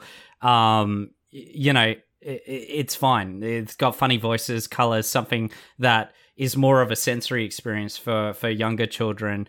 Um, they they they go bananas over it, like the Wiggles or what have you. Um, but yeah, I I I find there's this weird in between ground where a lot of developers and creators in all industries um, seem to look at look towards ages five all the way up to fifteen for some of their content and think that it's still okay to put that level of just I don't know idiocy is what I, what I'd call it. Um, Yeah, yeah. Hey, I, I Yeah. saw The Lion King in 1994. I would have been Yes. three years old, and that movie's dark as fuck. Like, oh my Yes. god, watching it now, I, I, I struggle like that. The the Yeah. oh, the Mustafa death scene. Oh. That's the thing. You can Whew, appreciate, a- and that's a really good example of you. You can appreciate things for different reasons. So at that age group, you're hmm. when you were younger, you probably appreciated it for the colors and the fun songs, and you probably didn't focus so much on the plot between you know the king and the you know their their hierarchy and hmm. like you know prophecy and all that. Whereas as an adult, you then you you're more focused on that. But yeah, I think that's a good example. As long as you don't, can as an adult, don't read too much into like stuff like that too, though. Like in regards to you know, there's only two females in the entire Lion King. How did that work? Like, hang on, wait up, Nala's actually my cousin. Uh, Well, like it's all of that kind of stuff that you. I think you can. I think you can, and it's remembering they're fucking animals. That's what they do. If you've ever owned two pets that came from the same litter, like I've got a a boy dog and a girl dog, and we've desexed both of them, and thank fuck we did. Incest is very incest. eh, Animals don't look at that shit and, and go ooh gross. They they they they'll go. Okay. Um, it is what it is. Yeah, well, like The Lion King is based off Hamlet, and all the like all the royal families were Yeah, all fucking each other's cousins and stuff back then as well too. So it all works anyway. Yeah. Uh, but look, True. Well Look, done. I want to. I want to stop uh, talking about Tchia anyway, because honestly, I'm just Yeah. shitting on it, and it just it, it, it just makes me feel yucky on the inside. Mm. Uh, Resident Evil Four lads, did it make you guys feel yucky on the inside, but for the right reasons or the wrong reasons? Uh, let me just start off with this one. I've only played it for a little bit, so I really can't give it a good review. I've only What's a little bit like an hour? What are we talking? I've played it for like 30, yeah, 30 minutes to an hour. I've gotten to the first, I've gotten past the first area and the first cutscene, and I've gotten into the, probably what you would argue is the first level and challenge where you're in this village and they're burning, burning this guy, and I think I'm in Spain or somewhere. Um, So you haven't got to the title scene yet. Uh, like after that is when the title scene comes up. Like after you do that village that part. when it- yeah. oh, So okay, you're at right. the pre well, yeah. Pre-intro, or prequel, or whatever you want to oh, call it. Oh, okay. Well, then I'm in the pre-intro, Oh, and I've got Is that the stuff that was in the chainsaw demo? The guy Yep, in the yep. chainsaw chases you around. That's oh, okay. right. So we've played similar similar things, and so what? Yeah, what are your thoughts, Lachy? Because it wasn't. I wasn't the biggest fan of, of what I played. I'm curious to see what. Well, like I, I thought it was cool, but I Yeah. didn't like the the the Resident Evilness of it. You know, like having to select certain items and uh, yeah. Yeah. Anyway, go on. Yeah, yeah, yeah. No, no, you've hit the nail on the head. Like for me, and this is the reason why I never got into the the Resident Evil gameplay to begin with. Um, the, and there's unfortunately this game's no exception. Is that um, uh, graphics are excellent. It seems like the storyline and atmosphere are excellent um, as they're um, you know playing out. Um, you play. Um, you play the main character who's an absolute babe, um, and has amazing hair physics. Yeah, yeah, yeah. Leon. Um, yeah, yeah, he's got this beautiful silver hair. Um, yeah, yeah, yeah. Don't you don't you scoff at Leon? He's beautiful. Um, he's like a unicorn amongst humans. Um, and and it's funny the graphics card because I like playing around with graphics and seeing how much goes into my CPU and what have you, and the hair physics to be able to maximize his hair physics. It takes up fifteen percent of your CPU, and I'm like, yeah, of course I, I'll max his hair physics. I want to see that shit shimmer, and boy does it shimmer. Um, yeah, so you play him. He seems like a badass. The story seems really cool. They throw you into this weird, fucked up scenario, um, and you're like this secret agent type. That's um, you know, you're you're all trained up. You're ready to go and deal with this situation. You've got a bit of um, had a bit of a bad experience in the past, and you're trying not to let history repeat itself. So you got that that hook. Um, and yeah, and you're thrown into Spain where villagers are coming at you with pitchforks for some reason.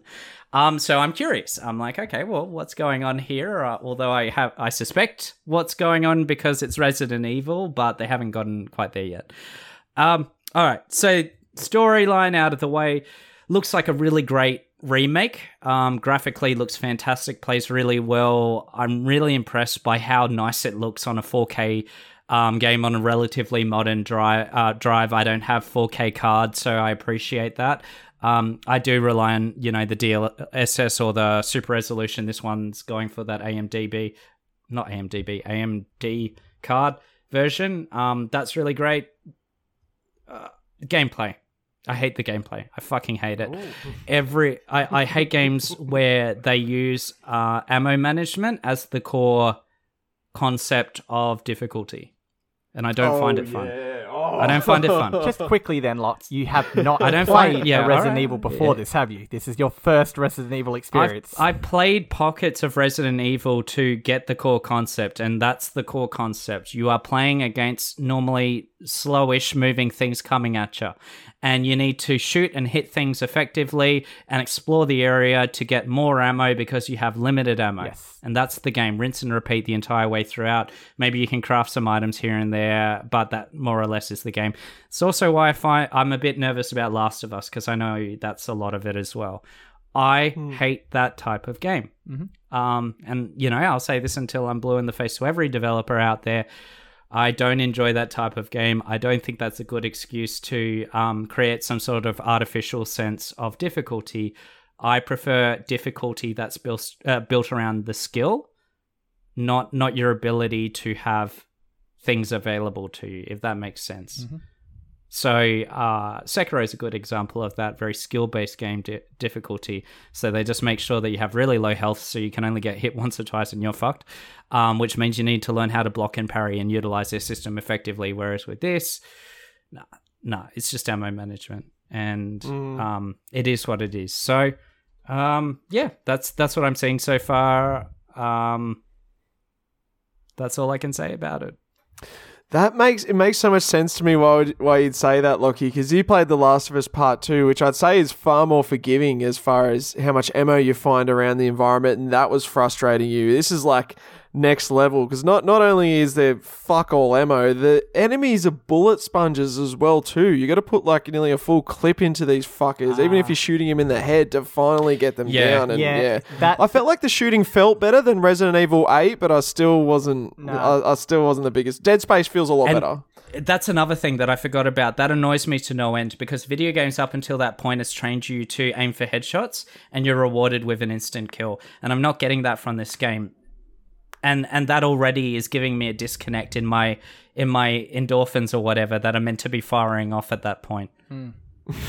frustration. I'm I'm meant to be getting pleasure and I'm getting frustration.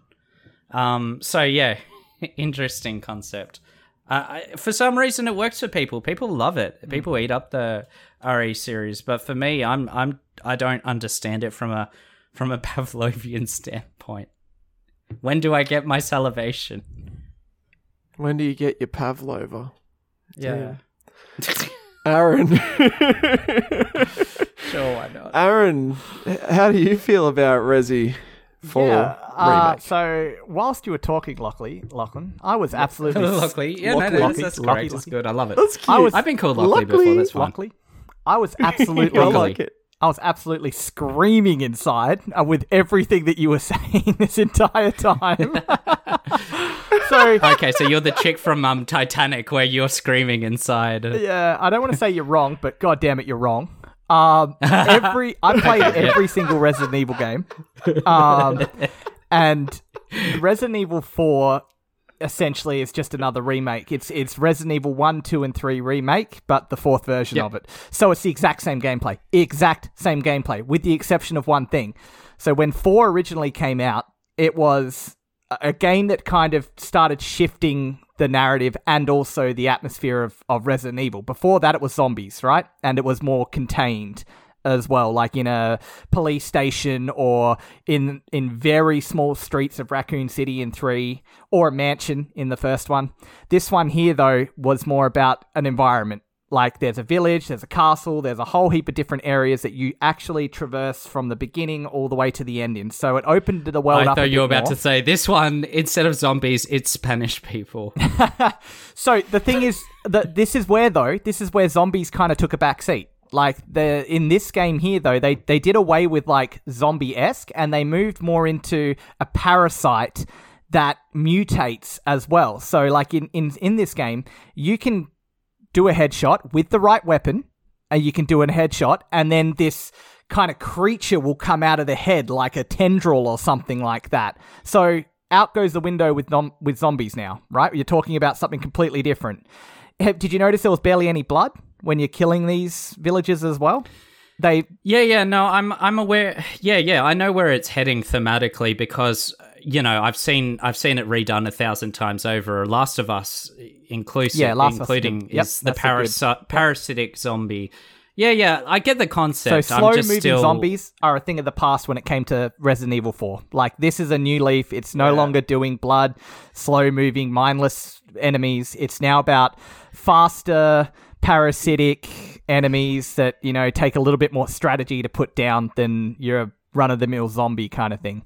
Now with Resi 4, it's the only game where I picked it up and I played it for 20 minutes when it came out and I was like, "Nah, screw this. This game sucks." And the reason for that is I didn't like the controls back then. Like trying to move Leon without having like a proper camera behind you back in the GameCube days when it came out was a nightmare. and I was like, even though I played I the originals imagine. that are tank controls where you actually have to stand still and shoot, I couldn't deal with that. So I was so refreshed to have a new a new game in the same aspect of Resi Remake 1, 2 and 3 where the camera is actually perfect and I can move Leon completely fine and and it just felt so much better to to walk around and explore these environments. You can also do stealth in this game as well. I didn't know that. Like you can't do that in any other Resident Evil game where you can literally sneak up on a zombie and knife them in the neck and they go down just like that, instant kill. That's a first kind of thing. I haven't seen that before in a Resi game. So I was I was happy that they brought that into it. And another thing that I really loved about this game is I actually really do like the the survival horror aspect of it. The management of your weaponry and your ammo and everything. Like a lot of these games that that's what brought the scares in, in Resident Evil 1, 2, and 3. It's like, holy shit, I've got these zombies coming at me. I've only got eight bullets because I decided to go nuts before and put 20 in a zombie, you know? What am I going to do? Like, that's where the fear creeps in. And, and you have to really think about it. And the thing about Resi 4 is they know that you're going to experience that. So they made it easier for you. So in Resi 4, you can shoot the legs of a of a villager. He'll drop to the ground once you shoot the legs, and then you roundhouse kick him to death. I don't know why, but Leon's kick are apparently like instant kills. Do you remember the first cutscene with the villager that tried to attack him? He literally roundhouse kicked him to death. Like he just kicked him in the head and he snapped his neck completely. So Leon's kick are completely OP in this game for some reason. Um. Yeah. Yeah. I. I. I picked up on that. Once you get a headshot in, it gives you an opportunity to then melee him with the roundhouse kick. But then um, I, I'm playing it on the harder difficulty, so you need to roundhouse them twice in order to bring Possibly, them down. yeah. Yeah, it's uh, yeah. Look, I I get you. I get you. Um, I still. Uh, and this is the thing where it fundamentally comes down to um I, I don't know the way my brain is wired i don't experience fear from enjoying horror gameplay over limited limited ammo and limited options. I experience frustration because i see that as a design flaw. Yeah. so like I, I can see the choice behind it. I'm like i'm not feeling excitement over this. I'm feeling frustration because this is an artificially simulated experience. I pre- i like i like being shocked and surprised and not you know that's where good horror and fear comes from Yeah, but I um, mean, that's me. what you just said But yeah. there as well, though. Like Resident Evil One, for instance, right back in '95, you're in the you're in the mansion and you're walking down the mansion. Look it up now. One of the most what what a lot of gamers say is one of the most scariest things about Resident Evil is the fact that it can shock you out of nowhere. Like you're in a corridor in Resident Evil One and you think everything's fine, and next minute these zombie dogs just break through the window like right in front of you and they're ripping you apart and you have to run. You can't do anything.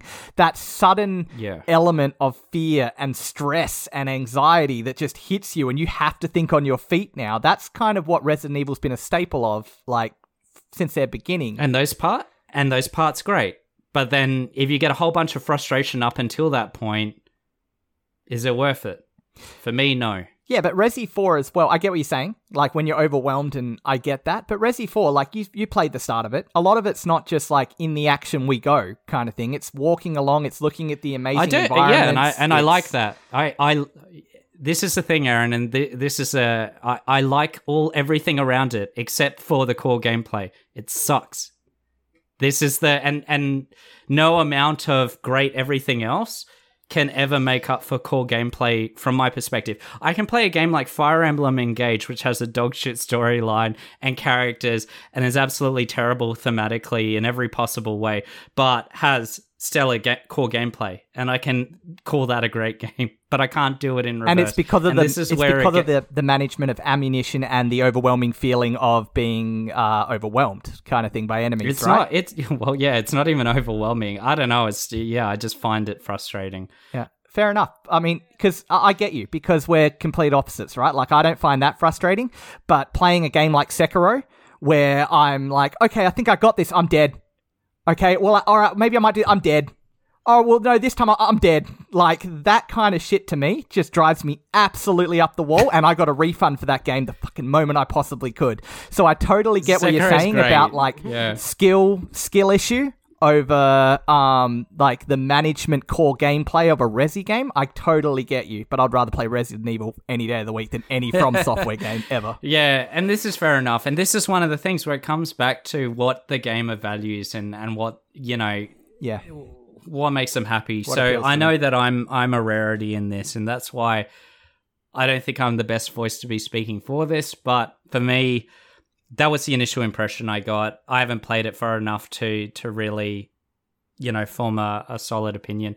Other than I don't like what I'm seeing so far in the gameplay experience. Fair enough. Look, I like the gameplay better than Resident Evil 8's gameplay. I felt like Leon felt nicer to control. I prefer the third person view as well. Oh, he uh, feels than great, what- doesn't he? Leon feel, especially those hair physics, feel so good. Mm. Uh, but but look, I, I'm kind of like midway like between you two. Like I don't mind ammo management so long as it's not too brutal. Um, and and so long as you have fun options to take the zombies out outside of using your ammunition, environmental um, I didn't know stuff, you could do the roundhouse kick thing. I I, I don't know. I if I got that prompt, I didn't notice. The only thing I felt like I could do if the zombies got close was swing the fucking knife around wildly, and it didn't seem to do much at all. So Yeah, it that oh, that's fu- that's another point. That sucks. The knife gameplay sucks. Um, and there's no good way to sort of dodge or step back, and I find that very strange and uncomfortable. So the Mm. knife game, the knife gameplay experience improves as you go on. Like as you go on in the game, you actually have knife fights with enemies. It gets and better. yeah, and you learn different physiques. Do you ever get the ability to dodge or block, or you just have to fucking See, I don't know. Like that that was never in Resident Evil, right? But they introduced it in Resident Evil 3, the remake, where Jill actually Yeah. can dodge on a button, and if you do dodge Yeah. properly, then you get a second of slowdown to to work out what you want to do. But they didn't bring that into That's great. That, that was that was yeah, never in missing. Resi though. That was like something they decided to do for the remake just for that one game. I haven't experienced it in four. Last thing I'll I, say, I would. I think I would enjoy the knife play a lot more if there was the option to dodge, because I'm just finding it there very might be limited. like it's it's Yeah. hard to tell from the very first what 20 30 minutes that we both played in that that yeah, aspect. yeah, that's the thing. But the Like, last thing I'll say you- too, though, is like you just touched on it before, Zac, when it's kind of like gives you options to kill and options to take out enemies. There's exactly that in this game. So, like at that first part in the village, there, there is a stable where there's a cow in the stable, and hanging above the cow is a lantern. If you run into that stable when the zombies are coming at you, you can actually shoot the lantern, which falls onto the cow, which makes this burning, flaming cow just go absolutely nuts and starts wrecking the barn and wrecking all the zombies coming at you. And then Leon's got this like Duke Nukem kind of quotes for everything he says, where the game kind of gets silly, and he's like, "You can bill me," kind of thing. When when that happens, so they they do introduce elemental kills and like other ways to do things that aren't just get your gun out kind of thing. And I told you about like the the stealth combat, which I've never experienced in Resi, where you can just sneak up and one one hit kill a, a, person from behind, like Assassin's Creed style. Yeah, look, uh, I, I, that sounds awesome. There's no denying a burning cow running through zombies is is awesome. I, I, I never had the opportunity to do that. I guess I just didn't know I could. Um, but if there's a lot of environmental stuff like that, that's that's great. That's fantastic. Um, but you mentioned before they were moving away from zombies, and I, I'd argue in like in one aspect only, and that's the tentacles that come out. But essentially, these are slow moving, mindless enemies that are coming towards you. They feel very much like zombies to me. It'd be like arguing that the zombies in The Last of Us aren't zombies because they're fungus monsters, but like they're, they're fucking zombies. They behave as as zombies. Uh, there was a one point where there was a corridor.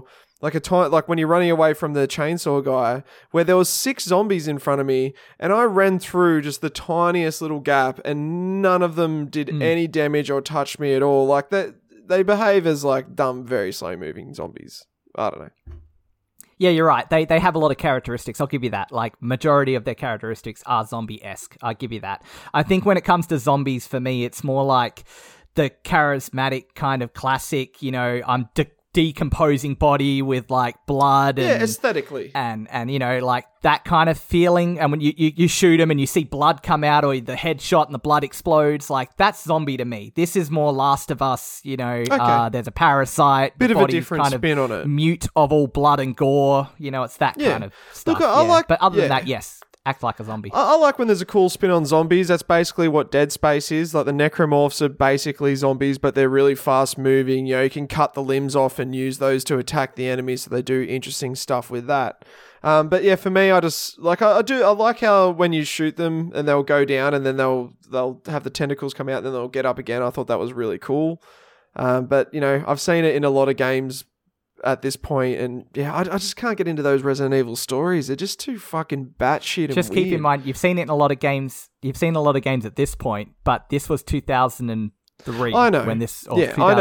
2004 I'll- uh, yeah. when this game originally came out and had that concept. You're right. You're right. These the games I'm talking about took inspiration from Resi 4. 100%. Like Yeah. I'm talking about Dead Space, I'm talking about Callisto Protocol, so yeah. I don't know. Uh, do we have uh, anything left to say on Resident Evil 4?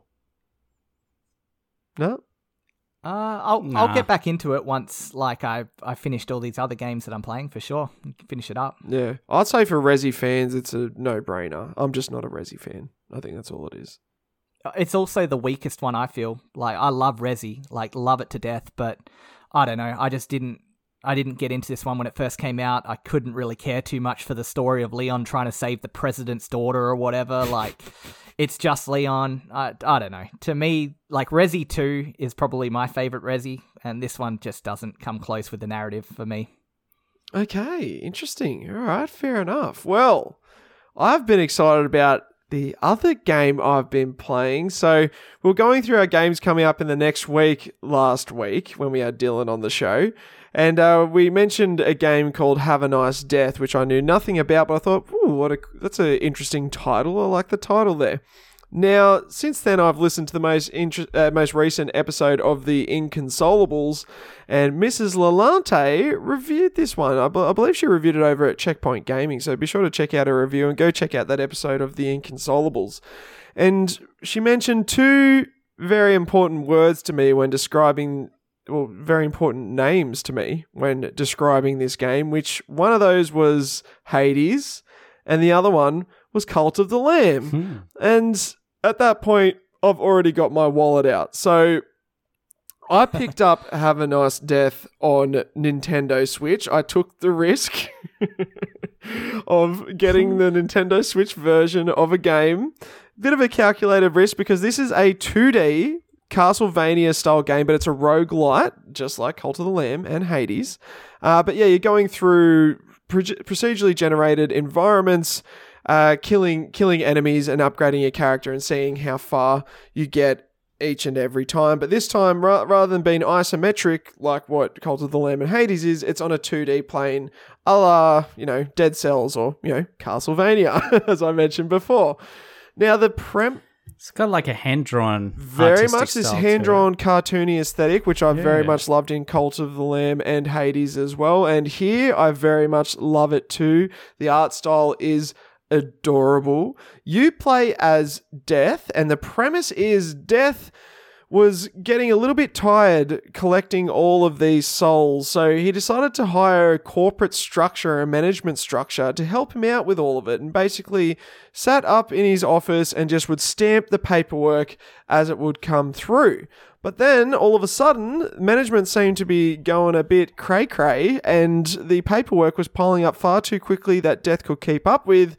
So now Death has to go through his management structure and knock uh, and bloody uh, whip the corporate management into uh, order again. So yeah, basically, it works that each of the different managers and whatnot are your level bosses, your end of dungeon bosses, and you got to see how far you get every time. And I'm I'm still early on into it so far. I've only just beaten the first boss, which was like Brad from Security, I believe believe was the name of this enemy. Um, and and uh, I've just had a blast the entire way up to it. I've probably only played a couple of hours, but I, I love the feel of the gameplay. It's it's quite simple, but um, you know, you have those random elements like you will get in a roguelite where you don't know what kind of uh, uh, weapons or spells that you'll get throughout your run, which keeps things really interesting. So you get to choose between either your scythe or some other different variation of your scythe, and that's what you start off with with your your main attack. And then as you explore, you'll find your different uh, add-on weapons and different add-on spells, which is so much fun. Um, and yeah, the gameplay just feels excellent. The art style looks great. It's just ticking all of those boxes. Now, I'm still really early on into it. I don't know if it's going to have enough new stuff to show me enough enough things to unlock as I progress for me to keep me interested the whole way. I'll have to wait and see till when I get closer to the end. But what I've played so far, I'm loving. I love the tone of the game. I love the art style of the game, and I love the gameplay. And thankfully, My gamble paid off, and it's fucking great to play on Switch. It runs really, really well, and I'm so thankful because it's the perfect game to play at the end of the day for just an hour while I'm laying there in bed with a TV show on, just to play little bit by little bit. So I, have got a feeling uh, Have a Nice Death is going to be one of those titles I'm going to be playing for months to come because I'm going to be finishing it a little bit at a time. But oh yeah, I'm so excited to play more of it. Hear that, Nintendo? You're seen as a gamble. like, let that sink in. You're you're seen as a risk in. I don't see why you would gamble this one. Like because I'm looking at gameplay now. Like uh, this is yeah, this is like Ori and the Will of the Wisp, but mm. less colorful. But also, um, like you have one of the greatest platformers of all time that are in that is that's in the exact same kind of style as this like 2.5D, and that's uh, Donkey Kong Country Tropical Freeze, mm. which plays amazing on Switch. Like incredible. So like if it's in that kind of style, I would trust this like game 100%. And because it looks just like that, like obviously less colors. You'd but, be surprised. Yeah, yeah Cult of the Lamb, man. Uh, Nintendo ports where, yeah. Cult of the Lamb's where I got burnt. I thought perfect indie game. Uh, it's like a, a cartoony 2D sort of art style. But yeah, I got burned bad with that. It, it, run, it runs so poorly on Switch, I had to lower the difficulty just to complete it, which it was not a difficult game. Um, yeah, so so yeah. I was yeah very thankful yeah, okay. that this this ran well, and it's it's an easy recommend. It's funny actually. I I I mess I messaged Mrs L when I purchased this one, and, and she had that anxiety of like, oh, you know, I hope I hope he likes it. You know, he's just spent money based on my reaction. But Miss, Mrs. L, you can sleep very soundly knowing that I'm very very happy with my purchase. It was like I I got thirty percent off, I think, yeah, because like because I pre-ordered it on Switch the day before it came out. I paid like twenty six dollars, but I think it's around like thirty something if you uh, buy it outright now. But it's also available on Steam as well too. So if you don't, don't want it on Switch, you can play it on your PC as well. Yep, I'm picking it up right now. It looks yeah, it's way more fun than Resident Evil 4. and you know what? Now we got Dredge. That's like a cute indie 2D sort of fishing game that's getting really good reviews. Yeah, the indies are having a, a good year so far. I'm digging it. But yeah, more on Have a Nice Death to come, unless you guys have any questions about it. No. No, more more of a more of a statement. See this Tchia? This is how you do an indie game. You don't fucking try to remake Zelda Breath of the Wild. That's beyond scope. That's beyond your ability. Just do something like this where and just do it really well. Yeah. I kind of do agree with you, Lachy. I think that when it comes to indie developers, they should try to, yeah, not try to do everything all at once, like Biomutant yeah. or or that game that you mentioned, Tchia. Like it should be something nice, small, compact, but enjoyable with really great gameplay elements, like the game you're playing now, Zac. That that's mm. where you start, and then from there you can expand on and go from there. But you build up that foundation of like a you know a, an amazing game where everyone's talking about it and knows who the developer is after this, and. Hmm go on from there. Mm-hmm. Yeah. Yep. And then you get your bigger team, and then you can do your yeah. your AAA open world that you're that you wanna you know mm. make your stake in. You don't start off with that with your small team. Yeah. Yeah. Yeah. Yeah. Hades, one of my still my favorite Switch game to date, and one of my favorite games of all time. Easily my favorite roguelike. Uh, small team, and they knew their scope and they knew what they had to work with and they worked within that and they fucking killed every aspect of that game. So yeah, um, and yeah, hopefully I feel the same way by the time I roll credits on Have a Nice Death. But I'm excited to go on that journey. I'm I'm very intrigued and I I, I would even though I'm still early in it, I I would I would definitely recommend it for sure. But yeah. Well, that'll do us for news to reviews for another week. Sorry, Aaron, we didn't get to StarCraft 2. we, we, we were going a little bit long, but oh dear, we always love getting you on the show. It's always an amazing time, and it was nice to talk about some new games for a change. It was a lot of fun. yeah, thanks for joining us, Aaron. You are very welcome, lads. Thank you for having me once again. Mm. Thank you. Oh yeah. I, I always enjoy hearing about Blizzard titles from you. I love talking about it. I love it. uh, I, I love them. Look, I got some words. But I'd say the only words of wisdom I have is just if you have a space vagina armband, just leave it be a space vagina. Like, who's not going to enjoy that? Everybody. Let's be real. And everyone out there, enjoy this advice. Please take care of yourselves and take care of one another.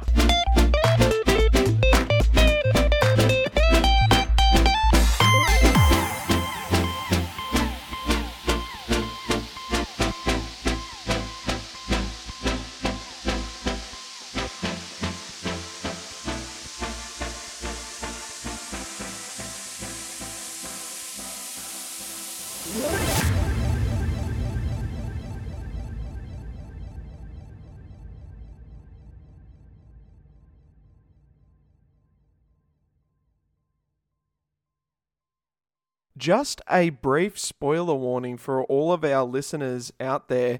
In this Easter egg, we do spoil the end credit scene from Spider Man 2018, the Insomniac developed Sony exclusive game. So if you're worried about spoilers for that, if you haven't played it yet, which why haven't you, please skip this Easter egg. Thank you. I fucking care. They have to nail this one. They they have to nail this one. Like uh, when it comes to Sony taking Spider-Man properties and trying to do their own spin on it, it's been hit and miss. Like don't get me wrong, that last movie, what was it with all the Spider-Man in it? That was refreshing to kind of see the old guys come back, and they did great there. But uh, I don't know the Venom movies where Venom's a comedian and Cletus Kasady's not exactly the menacing villain that he's written up to be in the comics. It all just felt so weak and like water. And you can't put an actor like Tony Todd with his deep, iconic voice behind Venom and then have some Ah, just some very underwhelming character such as Norman's son. Oh, dude, spoilers! Peter Parker's spoilers! best friend. Spoilers! Spider-Man. You're full of, you're Yeah, full of spoilers, All Spider-Man. right, you can edit this out. Sorry, if you want to edit this out, you can. But the only Alright. reason why I'm going into this, Zac, is it's not a spoiler. There's nothing that has been confirmed that Harry Osborn is going to be Okay. Venom. All nothing at all. I've looked it up on the web. I've researched it. I'm like, is Harry Osborn going to be playing Venom? Nothing says that. Nothing at all. He's in a tank. There's a tiny bit of symbiote going around in that tank, maybe, but it's nothing confirmed whatsoever. It's all suggested, possibly. Who knows uh, if you even seems- know what the that story sounds of the pretty fucking is. obvious though that seems like it's all but confirmed why else Nah, would they have him not swimming around with a fucking symbiote like that that's clearly where it's headed but It's yeah, literally it's- the it's end of the game. The last thing I'm going to say though, the only reason why I'm so like this about it, fucking Harry Osborn is such a weak ass character, like in Spider Man kind of thing. Did you like watching him in the original Spider Man as New Goblin and James Franco's fucking character? He is bullshit. I do not want that guy's Venom, like at all. yeah but that's why I cast Ho- Ozzy Osbourne and then you, you got a very interesting take on the character. I would rather have Ozzy as Venom. He's absolutely. out of his mind and he has a whole ton of money and for some reason is quite proficient in talk. science.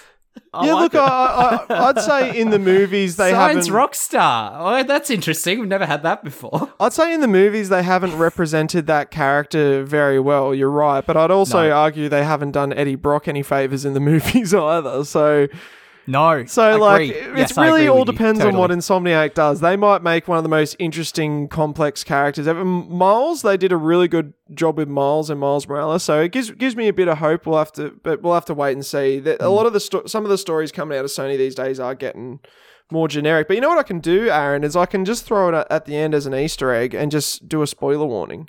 So then if people want to keep listening, they can keep listening. Yeah. If they don't want to keep listening, they can turn the episode off because it's finished anyway. So we can still use it. You can call it call it something like the conspiracy corner or something. Yeah, news to reviews, spoiler long full not too much work. conspiracy corner, countdown, whatever. Speculation session, spec sesh. What's the countdown? Spec sesh. That's part of the conspiracy. we, we're not going to tell you. Yeah. yeah. Anyway, I'm gonna, I need to do a poo and, and Fair enough. coffee and stuff. All right, you en- you enjoy your poo. All right. All right, I'll be back soon.